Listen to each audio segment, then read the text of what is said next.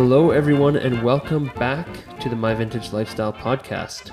Today, I am joined by Kaleb Higgins, who is the extremely hardworking person behind the highly successful YouTube channel, The Second Empire Strikes Back, a channel documenting the restoration of a gorgeous 19th century home in St. Louis, Missouri.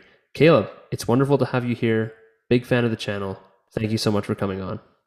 Of course, man. Uh, I think it's uh, well, it's a good opportunity to talk about something I'm really passionate about. So uh, I'll talk to anybody about it, man. I love it. You know, it just kind of oozes out of me. Let's say. That's awesome. Yeah, and I'm I'm so glad you're so passionate about what you're doing, and you're such a good advocate for for history. Uh, you're the first person we're going to be talking to about restoring an old house, and um, I think you're probably one of the best people to talk to about it. You've got some amazing hands-on experience, so looking forward to it. Well, I've, I've definitely got a lot to learn too, but um, you know, I think that's what when you take on a project like this, if you're not expecting to learn every day from it, uh, I think the chance of success becomes quite a bit lower. that's probably true too. Absolutely. Why don't we start with uh, the name of your channel? I think I know the reason for the name, but I'm sure a few listeners and maybe a few of your uh, your subscribers too would be interested in hearing the origin of the name. Um, so Second Empire Strikes Back. Uh, you know, I'm a little bit of a Star Wars fan. I wouldn't say I'm, I'm any kind of a nut. I really like the films, right? But uh, this is a Second Empire style architecture. It has the mansard roof, uh, the dormers, uh, mansard roof being a very high pitched uh, roof, um, you know, very high slopes, and it usually has rounded windows, things like that. I don't quite have that. Mine's Second Empire Italianate. However, I thought the pun was so good that I, I think I'd be a fool not to use it. And it really does kind of encompass what I'm doing here. This is my second empire building, and I'm making sure it strikes back. It needs that that second wind. It needs love and care and to be repaired. And so it's it really encompasses what I'm doing here. We're striking back.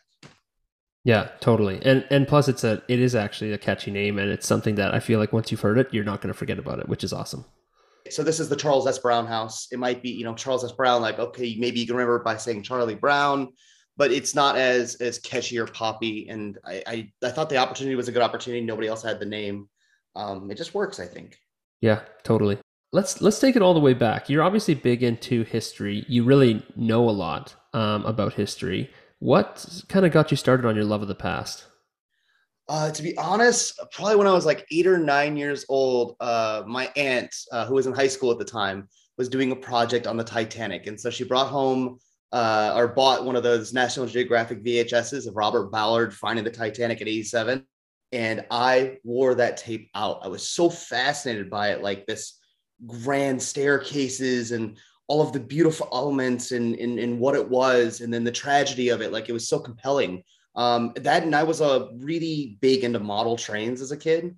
So I think the combination of those two led me to art, led me to history, led me to love all of these things. Even though I grew up quite far outside of the city, and I grew up in like a trailer park. So I, I would come up here in the city and you see these castles essentially. And I'm like, I never understood why they were falling down. I never understood any of these things. And my family wasn't really into a lot of this stuff, but they had a few old things here and there. And I always I don't know, for whatever reason, gravitated towards those items. I guess it was, oh, you know, maybe my grandmother touched this that I never met, or, you know, it was something like that. It was just a connection to the past, the fact that you were able to feel that, I don't know, that connection to it, to the people who live their lives in these things. I've just always had a connection to that. You talk about that connection. It's actually something we talk about a lot on this podcast is is how some of the items and some of the history just really connects us to our ancestors, connects us to our maybe our family members or even people that we're not related to or we've never met, but it's sort of it offers this gateway into the past, which is really neat. And I think it's really cool that the Titanic was sort of a catalyst for you. I mean, it's one of the most fascinating stories in the world, I think. Oh, absolutely. I mean, I think it touched so many people in so many different ways around the world. And um, I think there's, you know, the the idea of like human fallibility and, and arrogance uh, like juxtaposed against like this grandeur and this newness and this industrial might and then the loss of it all. Like it's it's really uh, i don't know. It's a it's a super compelling story. Obviously we keep coming back to it. I mean you go through the eras of movies made for it and all this different stuff and i don't know just all the books and the art and i, I don't know. I was uh i mean i was really into it as a kid. I'm still quite into it.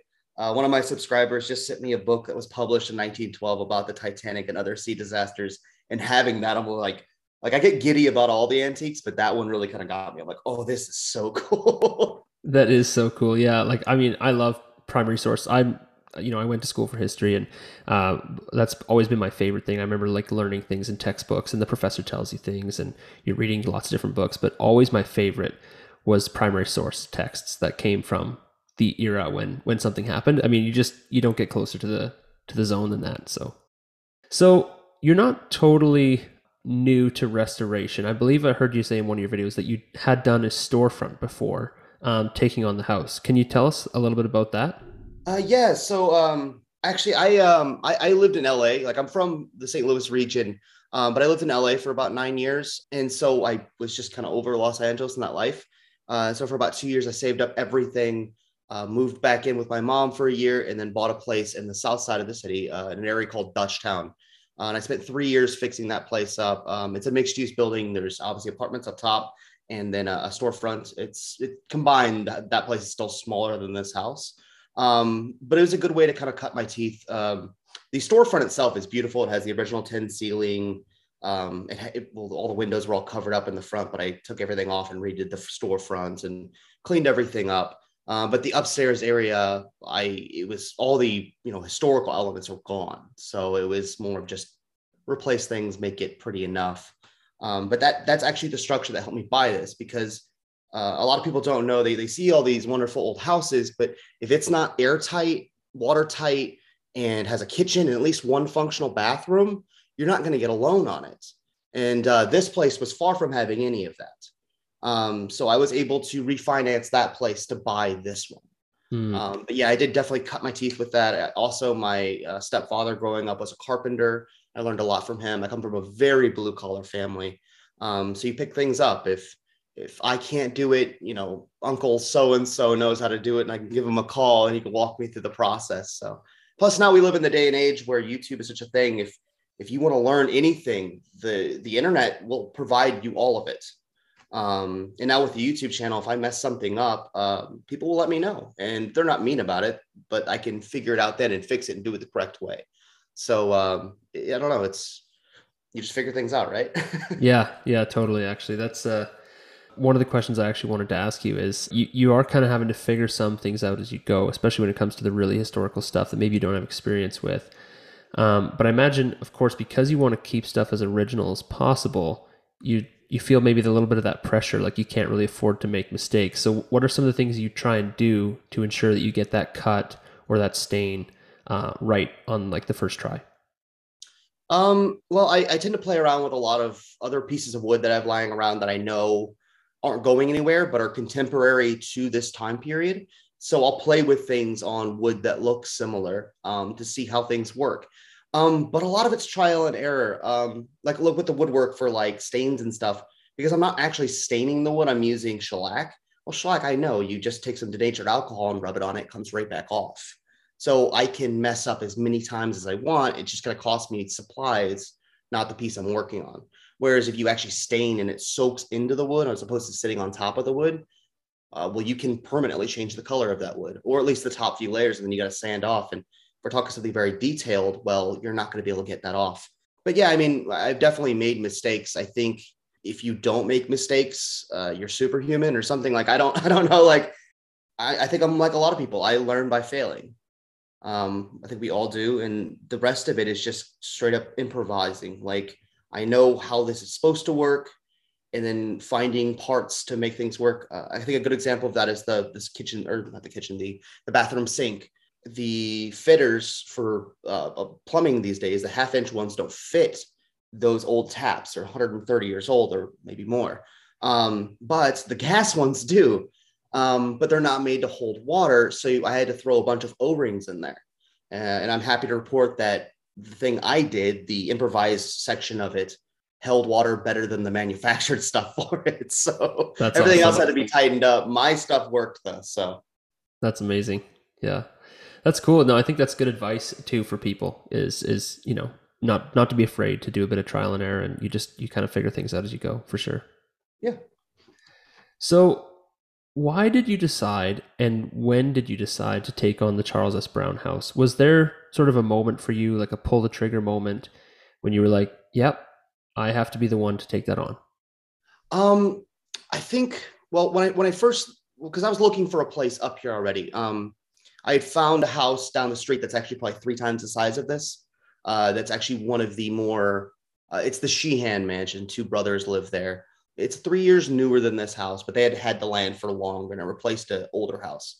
Um, and they actually sold my guy the land. So like they, they were like the big landowners over here. Amazing house, but all the history had been wiped out of it. Like uh, all the stairwell was messed up. There wasn't a mantle left in the place. The only thing that was left was the pocket doors, uh, which were still amazing, but I wanted something a bit more intact. Uh, it's a lot to salvage. It, that and the roof would have cost a quarter of a million dollars to replace. Hmm. I didn't have that kind of money. Um, so I, I, but I really love this area. I had met some of the neighbors already. It's all I wanted to be here. So I found this place. And um, I think when me and my girlfriend came in for the first time and I saw that nobody had ripped out the original bank of shutters in the front and that all of the plaster work in these front two rooms was here, I was sold immediately because I knew this area was going to come up eventually. And I didn't want somebody to, uh, what I'm going to term, because I don't have a term for it, like white box. And basically, they would preserve maybe a lot of the Victorian stuff, but they'd present it like it was in an art gallery. And I wanted this place because it, it's such a survivor. I, I wanted to display it in a way that would have the right context. It would, it would look correct you know, I want it to be where the Browns could come in tomorrow and recognize it as their house, not not something I did.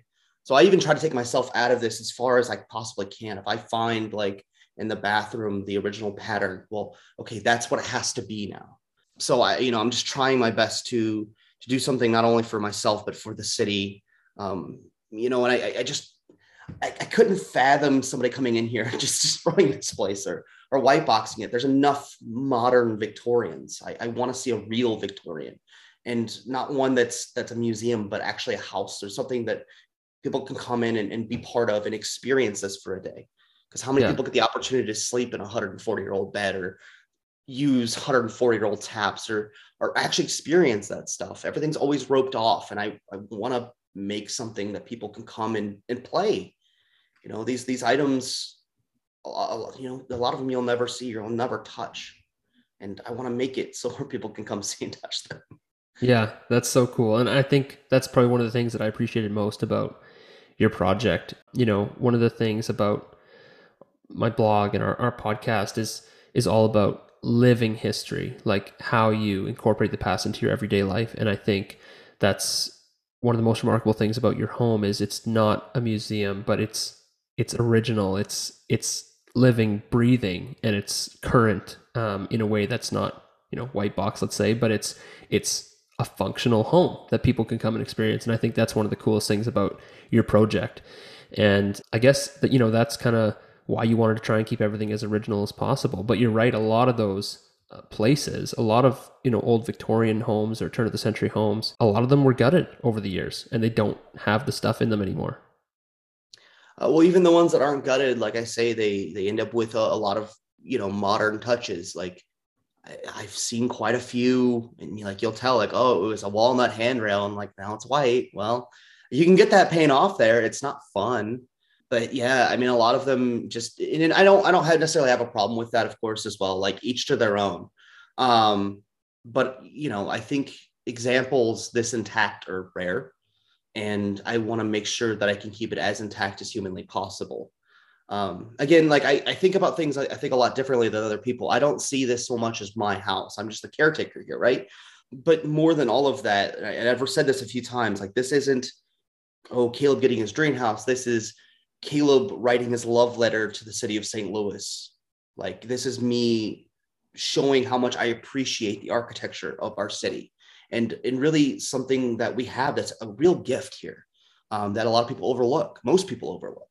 Um, you know, St. Louis isn't a city talked about much for architecture unless you're talking about like uh, Eero Sar- uh, Saarinen, right? Yeah, the, the guy that created the arch or like the tulip chairs. that was one of my questions as well. Is uh, I guess you know you're obviously from St. Louis, but I think a lot of people who are maybe dreaming of an old house and would love to restore one or maybe buy one, they think you know, perhaps I'll just look wherever I can find one. But you intentionally made the move to come home and to gift this house essentially to your city. and I think that's a really cool decision. And like, how did you come to to make that decision rather than just say I could go find an old house somewhere else or? Well, I want to say in St. Louis. Um, well, I mean, I, there's a lot of places here in Missouri where I could go. Um, I also have a pretty big love of ice hockey, and um, Missouri isn't known for having a lot of ice hockey rinks, where St. Louis actually does. St. Louis has tons of them, so I can go play leagues here. so I didn't want to move so far out where I couldn't enjoy my hobby as well. So St. Louis made sense. Plus, I've I've always had a love for this city, and I, you know, I even in like when I lived in LA and stuff, it's like, oh, you so you come from a flyover state. I've always hated that. Like I, mean, because I've been to a lot of these cities too. Like, I love Memphis. I love Cincinnati. I love Cleveland. I love Detroit. Like, there's so much potential in these cities, and people would rather go jam themselves into the West and East Coast and live this kind of half half life where I don't, I don't know. Like, I feel like you can get so much more. Well, there's so much more bang for your buck here in the Midwest for sure. But there's also, I, I think you could build a, a more in, like I don't know, intact community. Like I know my neighbors here. You know, one of my neighbors brings me food. Like I, I, I talk to people here. I never talk to my neighbors in LA. Uh, you you never know those people. You're always working so much or this, and I think mm-hmm. with this working remotely thing that's that's happening since since the pandemic, um, I, I think there's a huge opportunity that that some people are taking advantage of and some people are not. And and I just want to see St. Louis thrive. It's always in the media for for the wrong reasons, in my opinion. Um, the people here are lovely, first and foremost, architecture second. And it's just raw potential. Like if you were to start a business as a young person in, in say, Seattle uh, or San Francisco or LA or New York or Boston, the cost of entry is so high. The bar is so high for you to do anything. Whereas, and if you fail, I mean, you might be owing, you know, money for the rest of your life. You're never going to get out from under it your kids might be handling it for you, you know? Whereas here, you can actually fail and risk the failure. So you could take a, a wild idea and try it and just see if it works because because the rent isn't that high the the cost to get things done isn't that high so it's i don't know it's a place where you could come and actually take a risk on something a chance and that's good advice uh, for young people listening as well i think uh, revitalizing our our communities, a lot of the communities where a lot of us come from, even you know, a lot of us will move to those big cities for opportunities when we're young or for school, and and uh, you're right with the with the world of remote work and the creator economy, things are are definitely changing, and that's cool. That's that's really cool that you wanted to take your money and, and park it back in your hometown. It's pretty cool. Did did anyone think you were were crazy for taking on the house, and did anybody encourage you to do it? Um, I mean, my family I mean, they're they're kind of they're all like rednecks or whatever, right? Like, but they're super loving people, super nice. Um, I don't think anybody really ever said, "Hey, that's a bad idea," or or "Don't do it." I think it's just because I've done so many things that I say, "Hey, I'm going to go do this," and I go and actually do it. So I think people listen when I say, "Hey, I'm going to do something," they believe me. Um, my family's also been extremely supportive um, of everything that I've tried to do.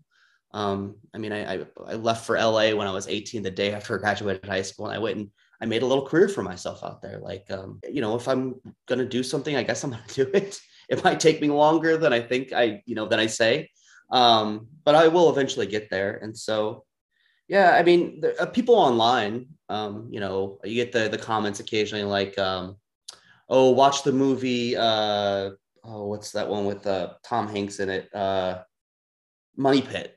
Yeah, go watch Money Pit and then tell me if you want to do that house still. I'm like, I don't need to watch the movie. I'm telling you, I'm going to do the house. Don't worry about it. Um, but no, I mean, even then, the most part, everybody's really encouraging. I think people want to see this happen.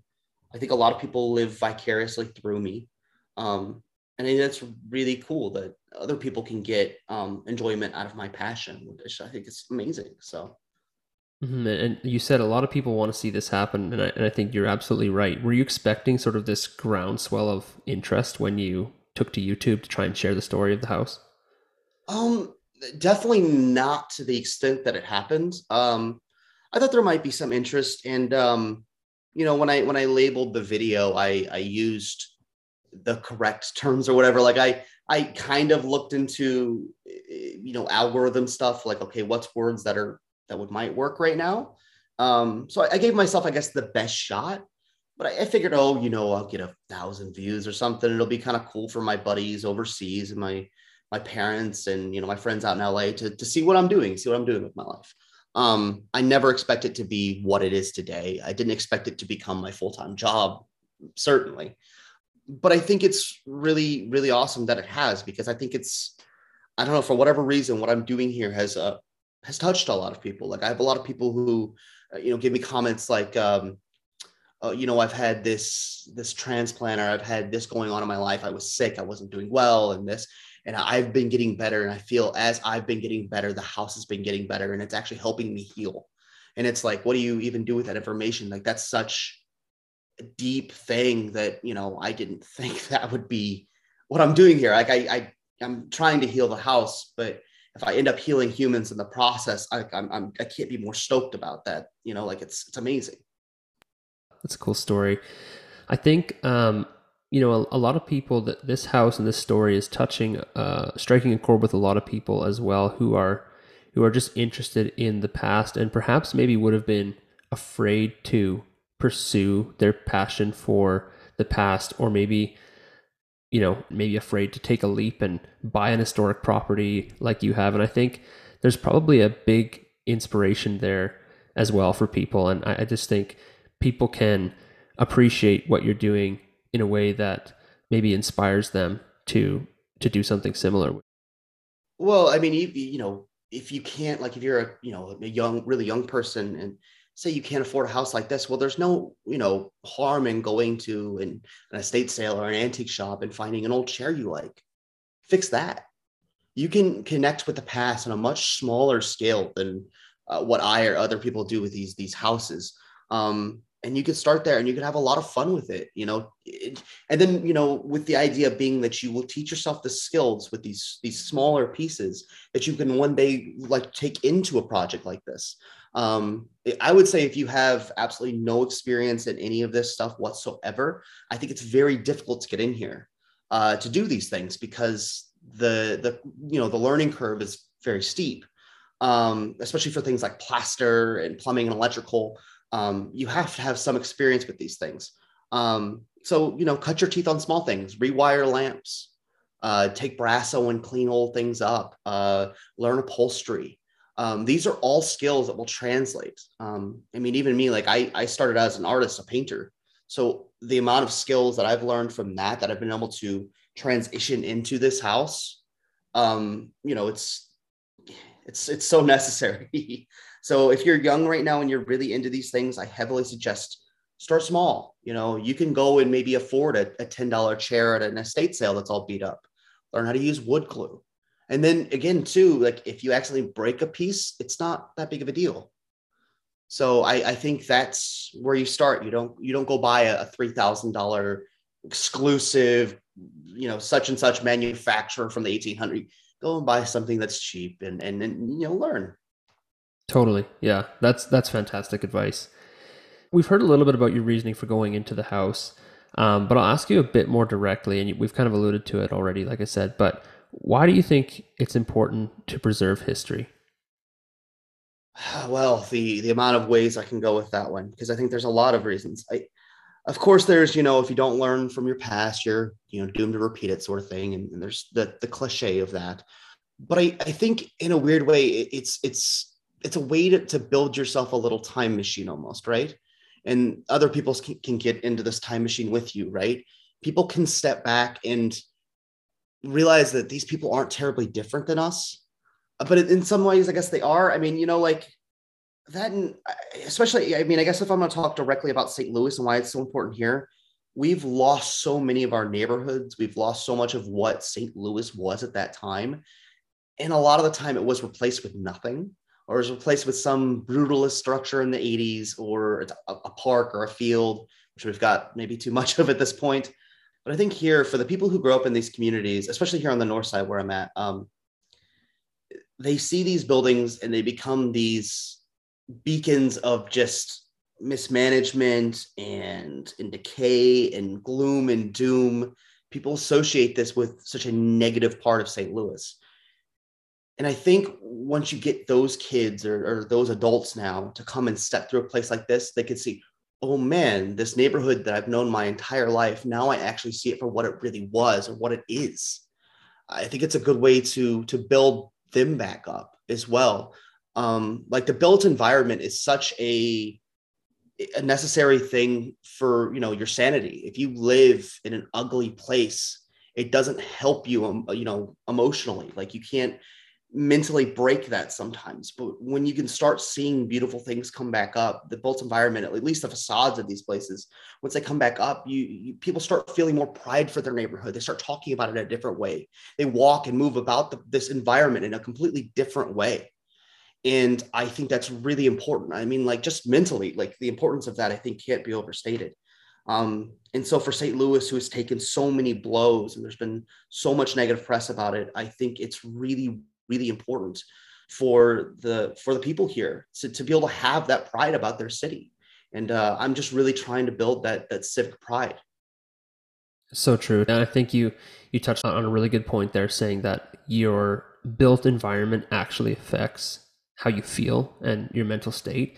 And um, i think it's so interesting that you know we have these beautiful communities and beautiful homes and uh, neighborhoods here in North America. And yet, so often people think, "Oh, I want to go to Europe. I want to go to Paris. I want to go to London and see these old homes and see these cool these cool things and these cool places." But we've got those things here, but there's there's such a mentality I think that is perhaps a little more uniquely North American that discards old stuff in favor of new stuff. And you know, especially when you get to the point where you have maybe a decrepit old building, it does just look old and it's not nice anymore and it's not cool, you know. But when you restore it to the, how it was, you know, seeing that Victorian house is no longer old and and outdated and old fashioned. It's beautiful and and amazing, but you have to see it as it was meant to be.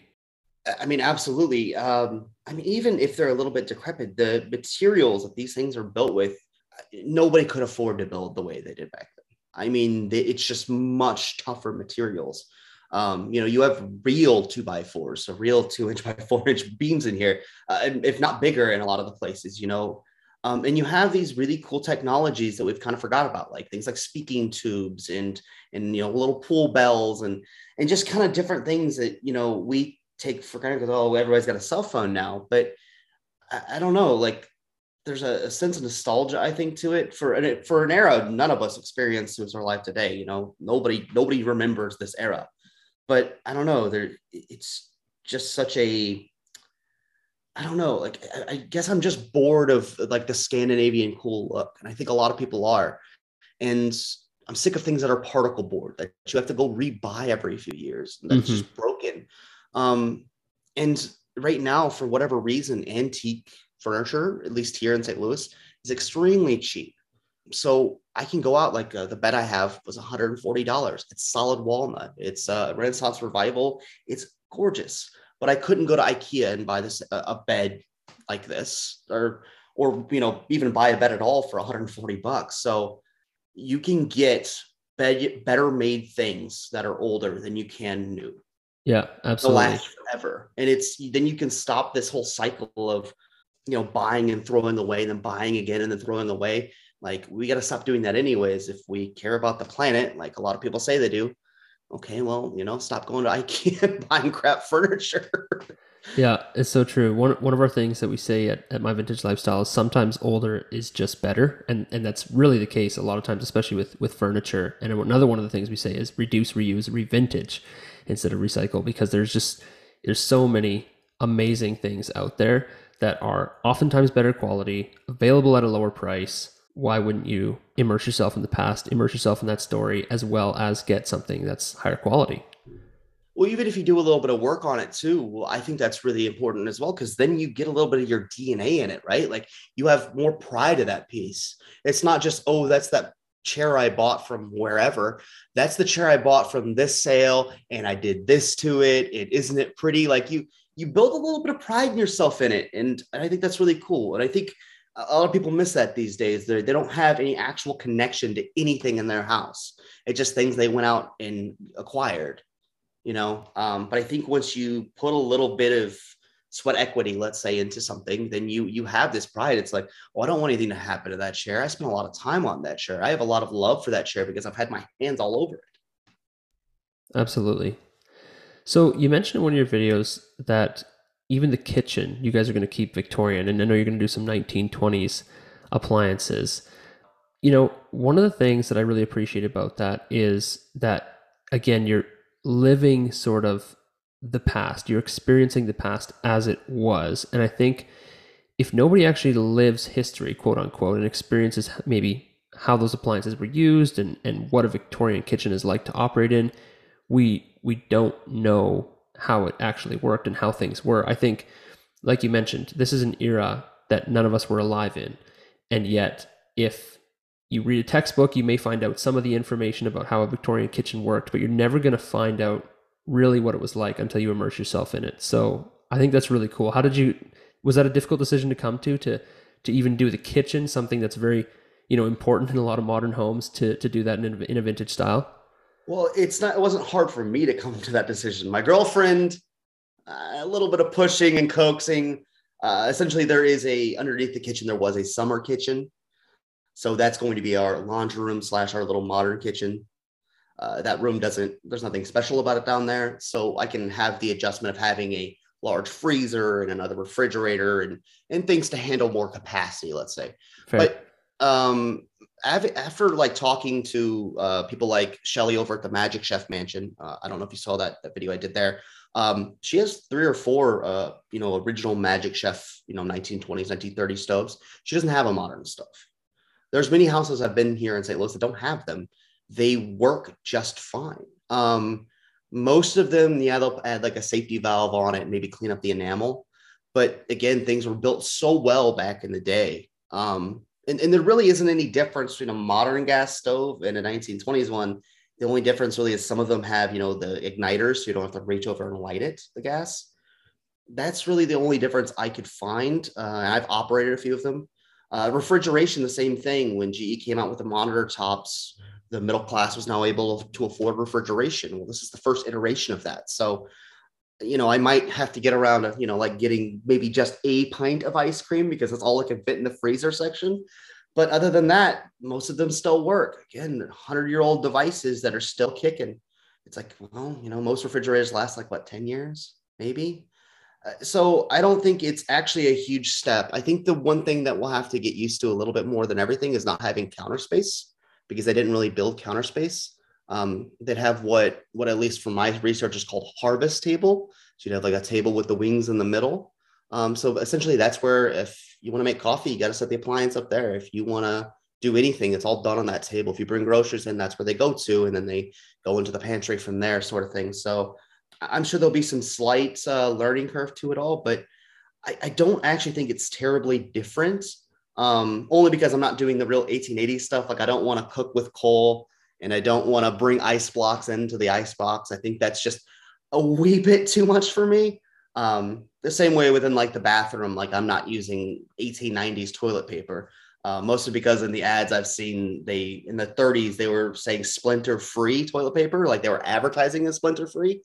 I don't want to know what splinter full paper feels like. You know, like we're gonna have Wi-Fi and things like that. I just don't want like TVs in here or yeah. anything that takes you out of the idea that you're in this era.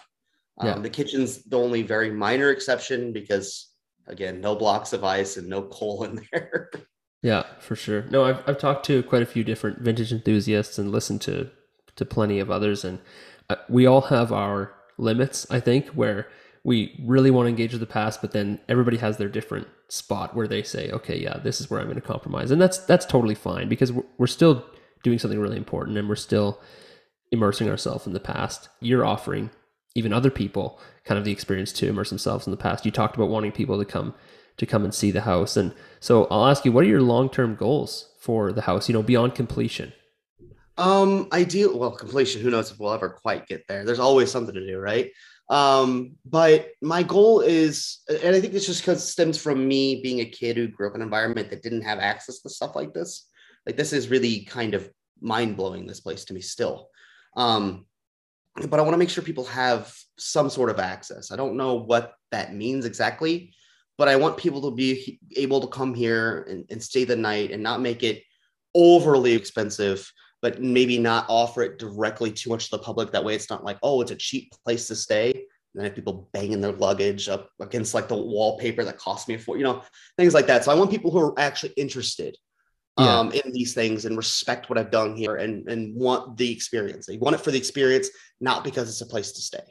But I want them to be able to actually stay here for the night um, and use the bathrooms, use the showers, use all of these little pieces that I've collected and use it as a house.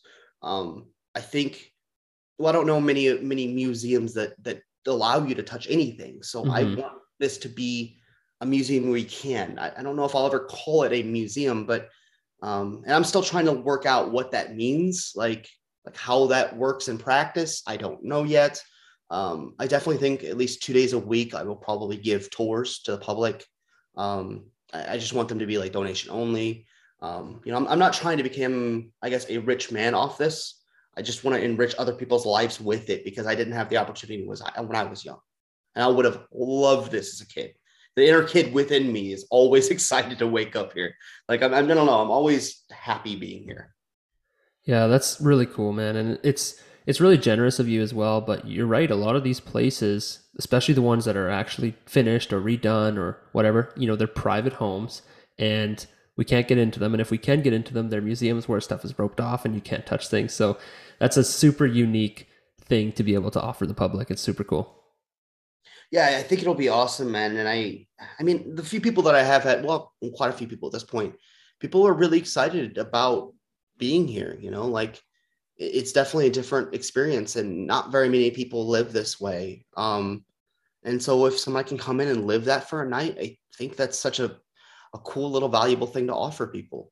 Um, and, and I think you know, with that aspect, I get to bring more people into St. Louis too mm-hmm. and, and, you know share my message of this is a really cool city don't overlook us you know so uh yeah I, I think it's just a win-win all around and i don't know i think i would be beside myself if i didn't share this wonderful gift i've been given so that's awesome well uh, we'll wrap it up with with one more question i want to ask you what advice would you give to someone out there who wants to save an old house in their community was a lot of advice. Um, definitely cut your teeth on something that's smaller. So if you can find a small Victorian house, it's probably the proper way to start. Um, definitely, if if you're young right now and you have time, pick up you know a few woodworking tools or pick up whatever it is you want to learn, upholstery. Pick up some talent, some skills in some in some various areas so you can you can accomplish something like this and learn something every day. Every day you go out there, just try to be a better version of yourself and do it incrementally because you're never going to be able to stuff all this knowledge into you know a week. It's just never going to happen. So take it slow and uh, learn as much as you humanly can. Um, if you have a uh, an uncle, a brother, a grandfather who knows construction, when you go and look at a place, definitely take them along with with you because um, you want to definitely make for sure foundations are good and you know, basically the big ticket items. You want to make for sure that those are at least good or they're acceptable enough for you to fix. Um, you know, look up prices of what things cost, how they're done correctly, and and definitely when you're getting contractors in to do things, make for sure you watch them while you they do their work so they do it correctly.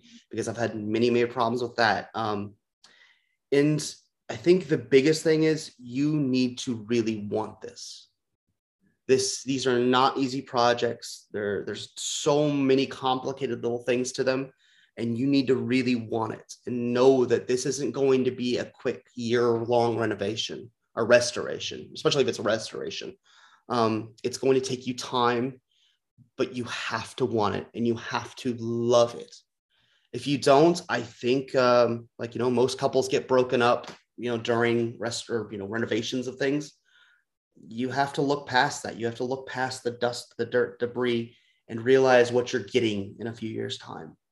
And uh, work hard, work every day. It's great advice. Yeah, really great advice. Well, Kaleb, thank you so much for coming on the show today. It's been awesome just getting to know you and hearing your story. And I know there's so many people who are going to learn a lot from this and take away a lot from this conversation. So thank you. And I wish you all the best of luck as you continue to restore your historic home. Well, thank you so much, and thanks for having me. And uh, hey, let me know if you ever want to do it again. I'm uh, I'm always game.